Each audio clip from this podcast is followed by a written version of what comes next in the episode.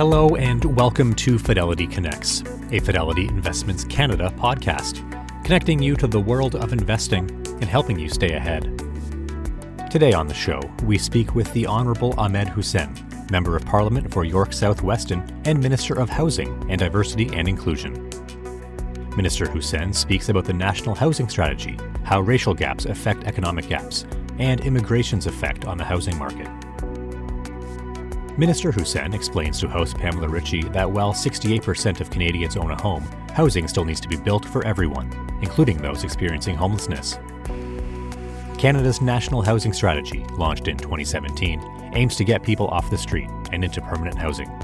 He also cites programs like the First Time Homebuyer Incentive and Tax Free Savings Account as additional ways home ownership can be supported. Disparities in homeownership, Minister Hussen says, are even more pronounced among Indigenous and Black Canadians.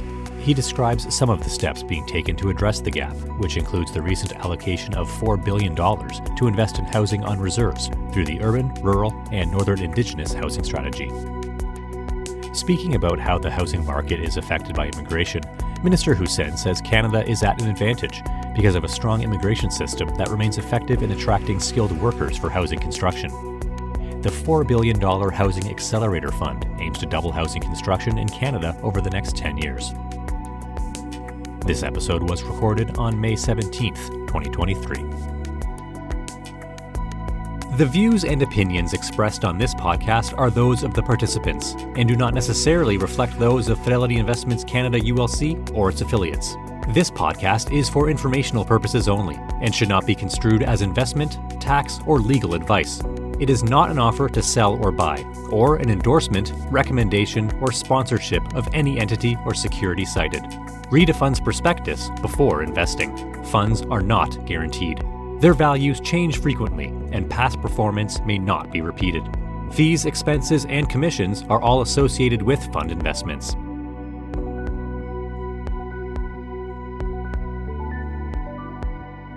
According to research by the Bank of Canada and observers, the biggest factor in the movement of housing prices seems to be interest rates.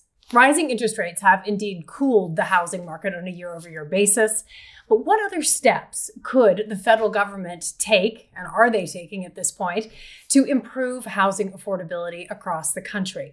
And how does the government ultimately get a diverse group of stakeholders on other levels of government, industry, underserved communities, for instance, all on the same page to coordinate efforts on this front?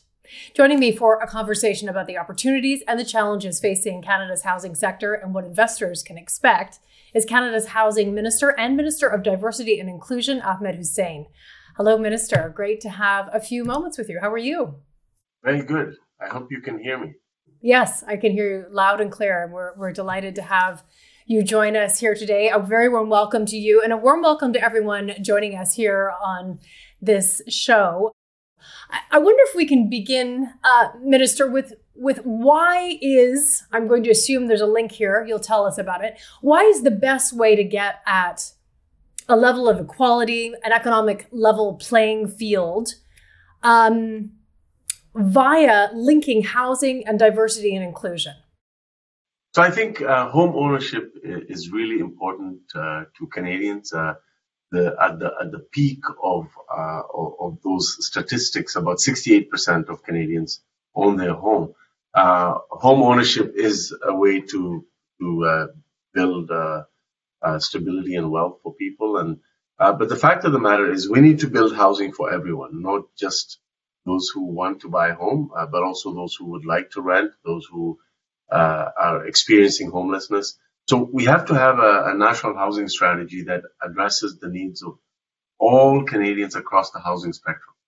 And, and we do have that. We have a national housing strategy that we launched in 2017 that focuses on all of the above. We are very much focused on getting people off the street uh, and into permanent housing. Uh, we know that people also need affordable rental housing.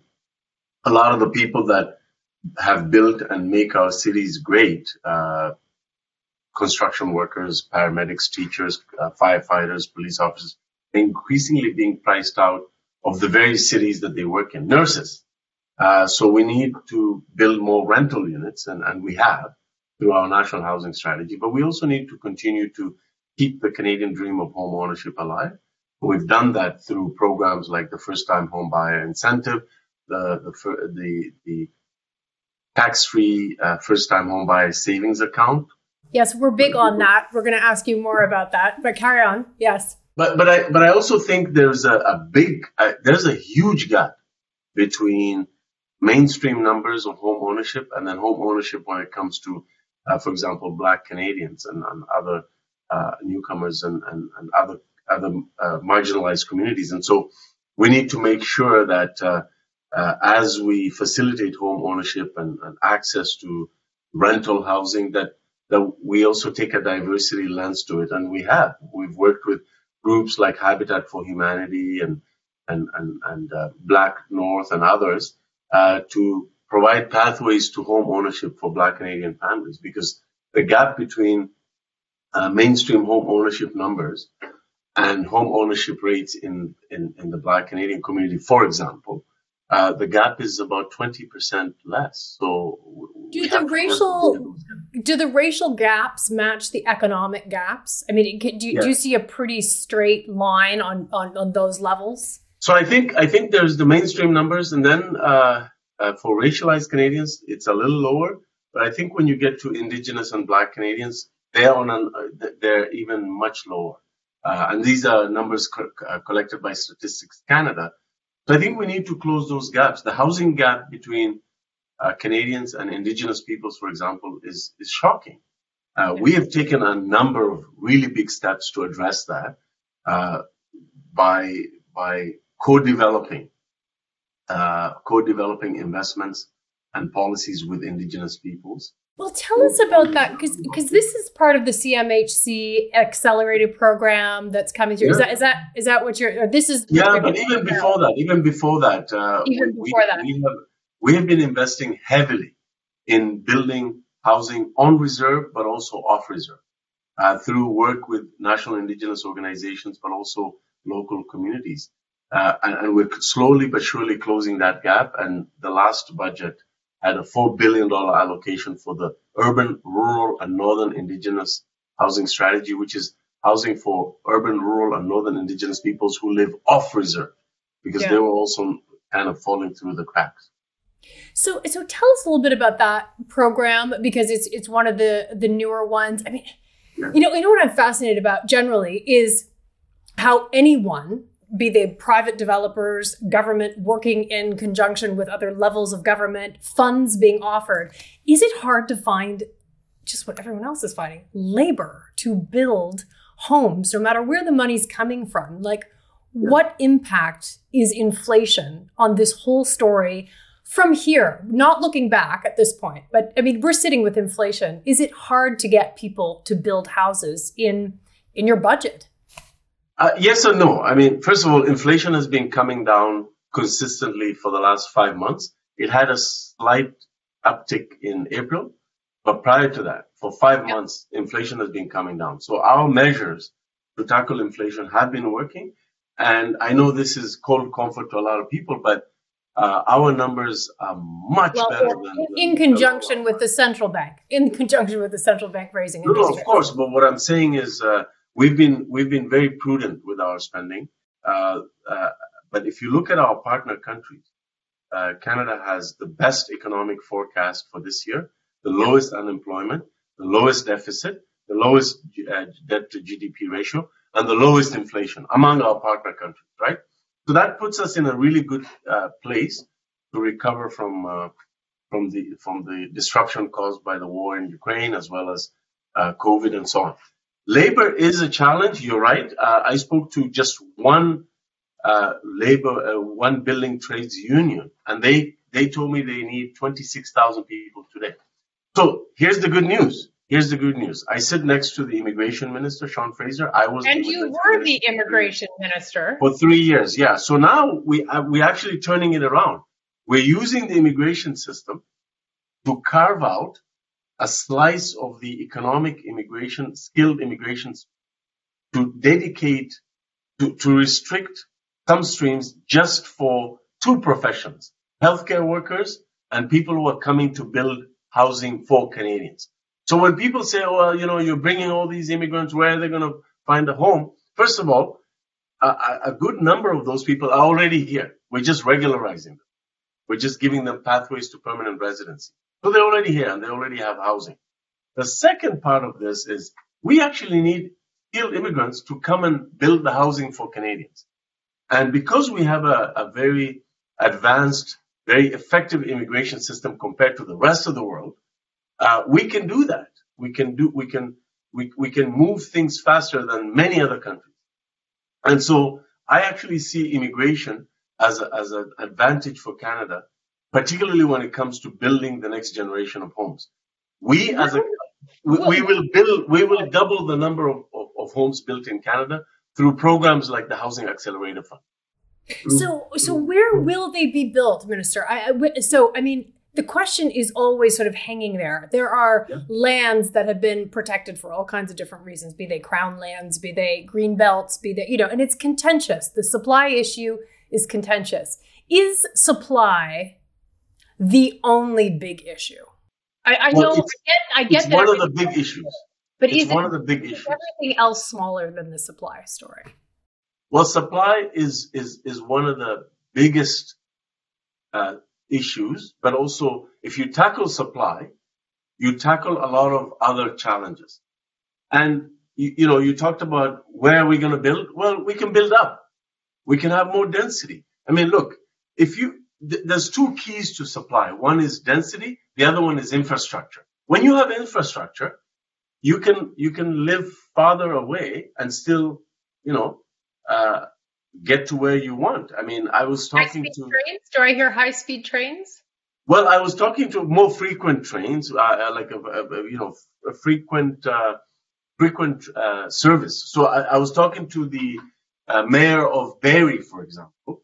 Uh, they've already pre pre positioned themselves for, for for high speed trains when the day comes. But even now, they have frequent service, so you can actually you know, get on a, on a, on a GO train uh, from Barrie and be in downtown Toronto um, in an hour and uh, 15 minutes um, or less. Uh, and, and, and they have massive plans to, to, dense, to, to, to encourage densification and they're investing in infrastructure with our help to get more land from the neighboring uh, municipalities like Oro-Medonte who don't have money for infrastructure.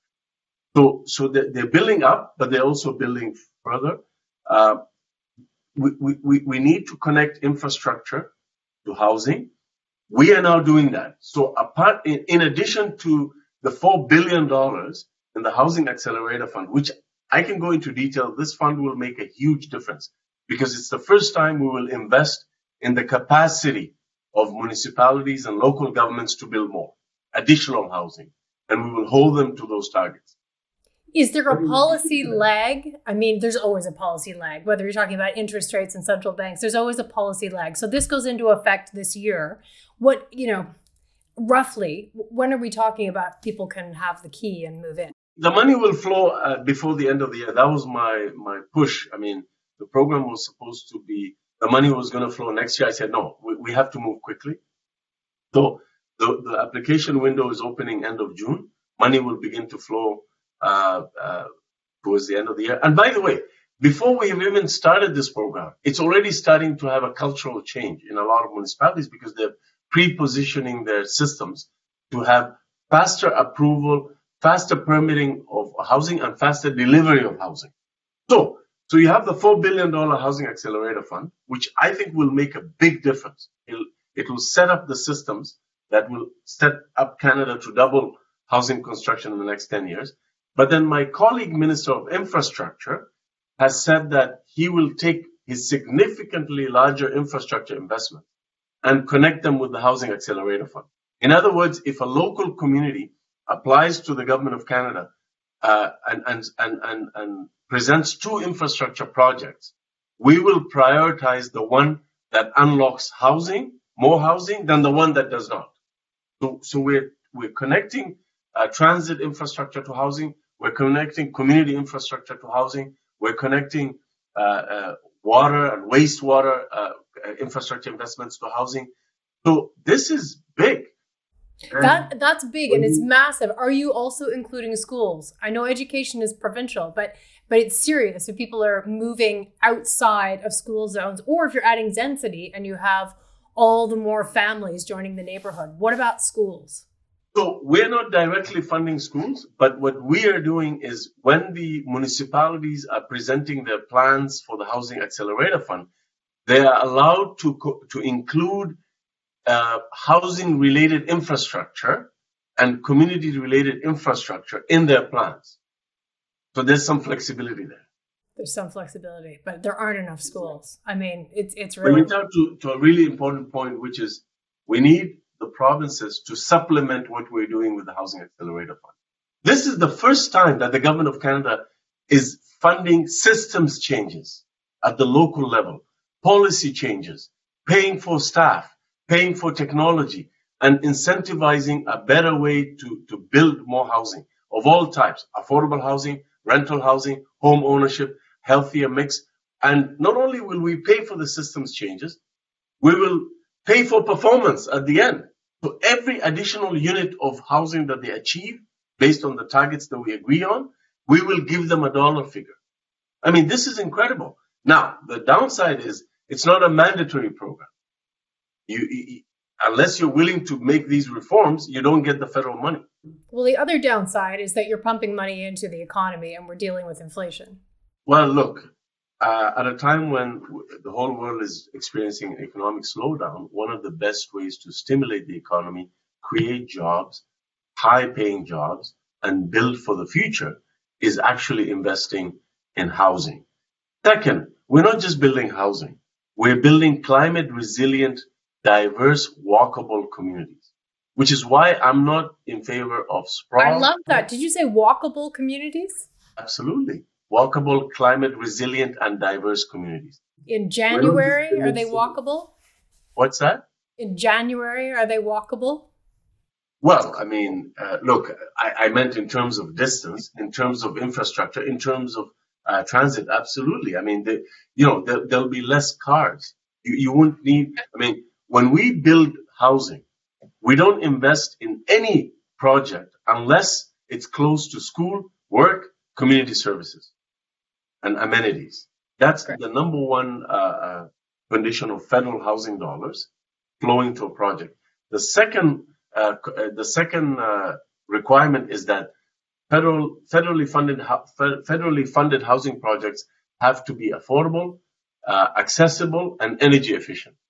We just funded the largest net zero house, major housing project in North America, 6,000 rental units in Vancouver in partnership with the uh, with the uh, Squamish First Nation.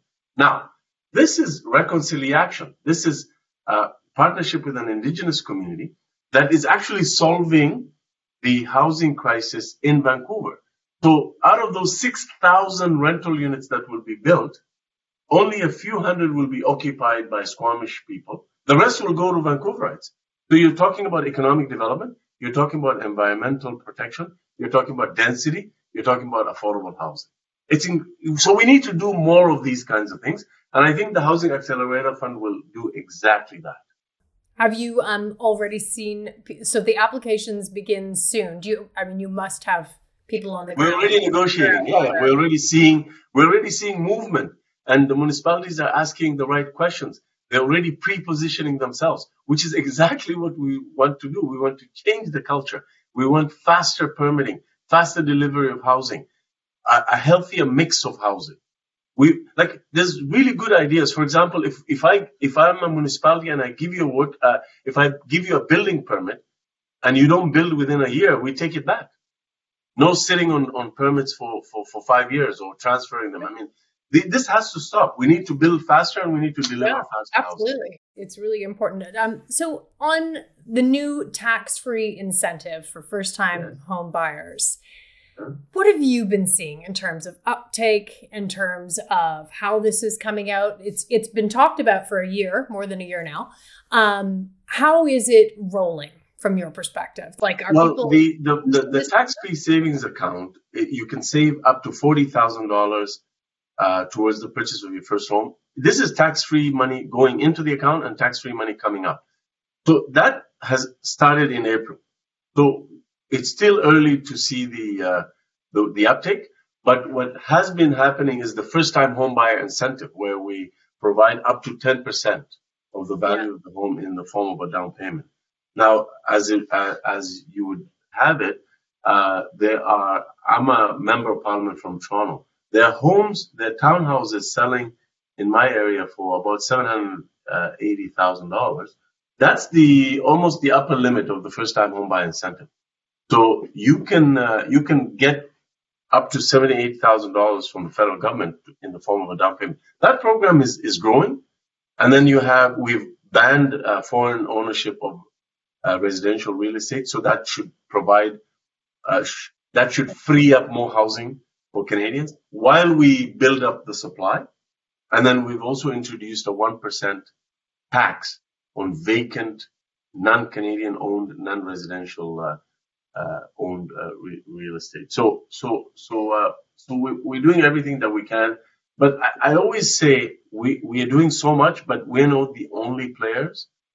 There's a big, big player that's mostly missing in action, which, which is the provinces. Uh, the municipalities are doing the right thing, but they, they don't have money. They, they lack the fiscal capacity to do more. They would love to do more, and we're going to help them. But the provinces have to help us. So, because that has, as you say, they have the partnerships that have to go along with some of these communities to be built, and they have to apply. Um, a couple of que- number of questions coming in here. They're great questions. Sure. Um, so, Minister, what steps are being taken to build more rental properties? You outlined this at the beginning. Can you dig down a bit deeper? Give us some. Yeah. So we have a program called the Rental Construction Financing. We've increased funding for this program seven times. Now it's up to $25 billion. And the way it works is we loan out 100% loan to, uh, to private sector folks to build rental housing. 20% of the units have to be affordable. The rest have to be accessible and energy efficient. The money comes back to us. We get more rental units across the country. I'll give you an example. I uh, unveiled a project. I announced a project in Coquitlam 306, uh, 306 rental units. 100 of them are affordable. It was a partnership between us, the province, the city, a nonprofit, and a private developer. We gave the loan. It's all going to come back to us with interest. But the locals told me that that's the first purposely built rental building that has been built in Coquitlam since the 19, since 1971. So without the federal government incentivizing more rentals, it wouldn't happen. Most developers are building condos. So the rental construction financing initiative is now a $25.75 billion program. It, it is working so well. And we need to build more rentals. We, and we want the provinces to join us to do that. Some of these provinces have huge surpluses and they're not spending money on housing. They're just sitting on the money and giving tax cuts or sending so, checks to people. I mean, well, it'll be interesting to see how to invest in, in, in public uh, projects. See how they, you know, if they issue bonds over the course of the next while, what what that will be ultimately. They don't issue to. bonds. They have the money. They have the money. They're sitting on surpluses. they can. They they have the money, and they have. Not only do they have more money, they also have more fiscal room to raise more capital because we spent a lot of our fiscal room on, on COVID. So tell us a little bit about ultimately. Um, well, actually, I'm going to get some of these questions in first. They're, they're great questions. So they're questions around those that perhaps either are homeowners or, are professional landlords, for instance. So would the government consider placing restrictions on increased taxation for investment properties? Look, I mean, that's now you're getting into uh, the finance minister's uh, world, and I, I don't want to speak for the finance minister, but always happy. Our government is known uh, to consult Canadians. Always happy to look at those ideas, but uh, it's really being led by uh, uh, the finance minister. She's looking at the whole topic of housing as an investment tool. she's looking at the tax treatment of real estate investment trusts She's looking at all of those questions. Then there's a review going on. So let's see what uh, comes out of that. Okay. Given the vacancies in this is the question I, I'm dying to ask you. Okay, given the vacancies in commercial real estate, have you considered policies to help promote converting these to residential? Like, how would you promote the permitting? Okay, it's municipal. Okay, it's provincial, but you clearly have influence. Uh, what do you think about yes. that? Actually, uh, uh, I would suggest to the questioner not only have we thought about this, we actually uh, rolled out a program and an $800 million fund to convert vacant offices and commercial properties into residential real estate. So we actually have a program. And in cities like Calgary that have been hit hard by vacancies, their downtown core, there's opportunities for people to turn this into much needed housing. So we have a program. We have a, you know, the question was, have you thought about it? Not only have we thought about it, we've listened to Canadians. We now have a program that is carved out from the rental construction financing initiative to actually convert um, uh, commercial properties into residential, and it's open for application. Tell us about the thinking, um, and and even if this was part of the the finance minister's choice, I'm sure you had input. What is the thinking behind the decision to choose? For instance, it's a forty thousand uh, dollars savings threshold for the FHSA. I mean, why higher? Why not higher? Why not lower? Why forty?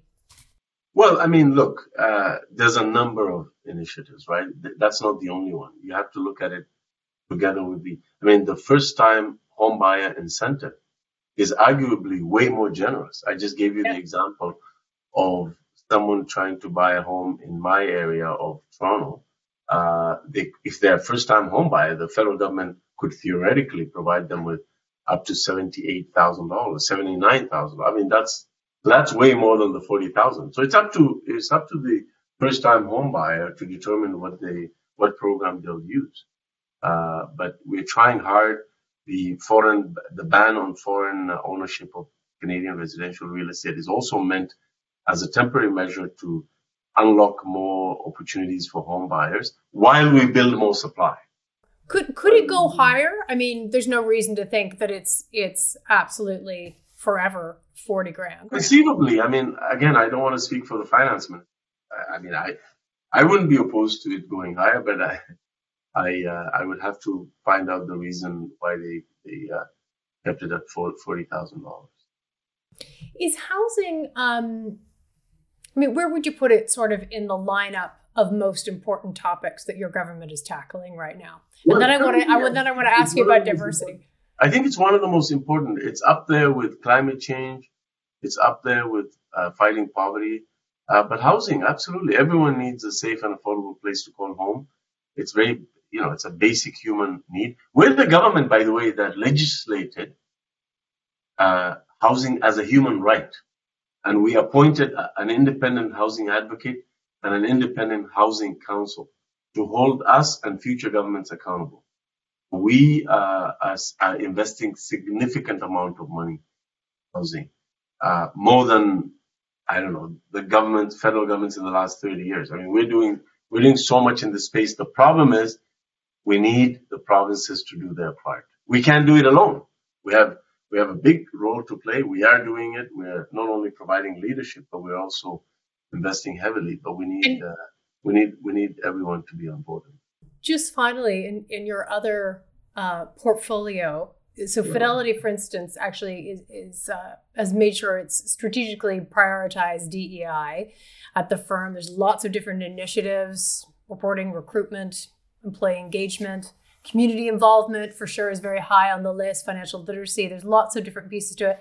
But it is also a signature to um, the, of Black North and other um, involved initiatives. How, how do you see successful partnering with with private initiatives going forward? This this is an example, but but presumably there are more to be done. So I think I think on this in this space, government what, whatever the governments do, the private sector follows. Generally, generally.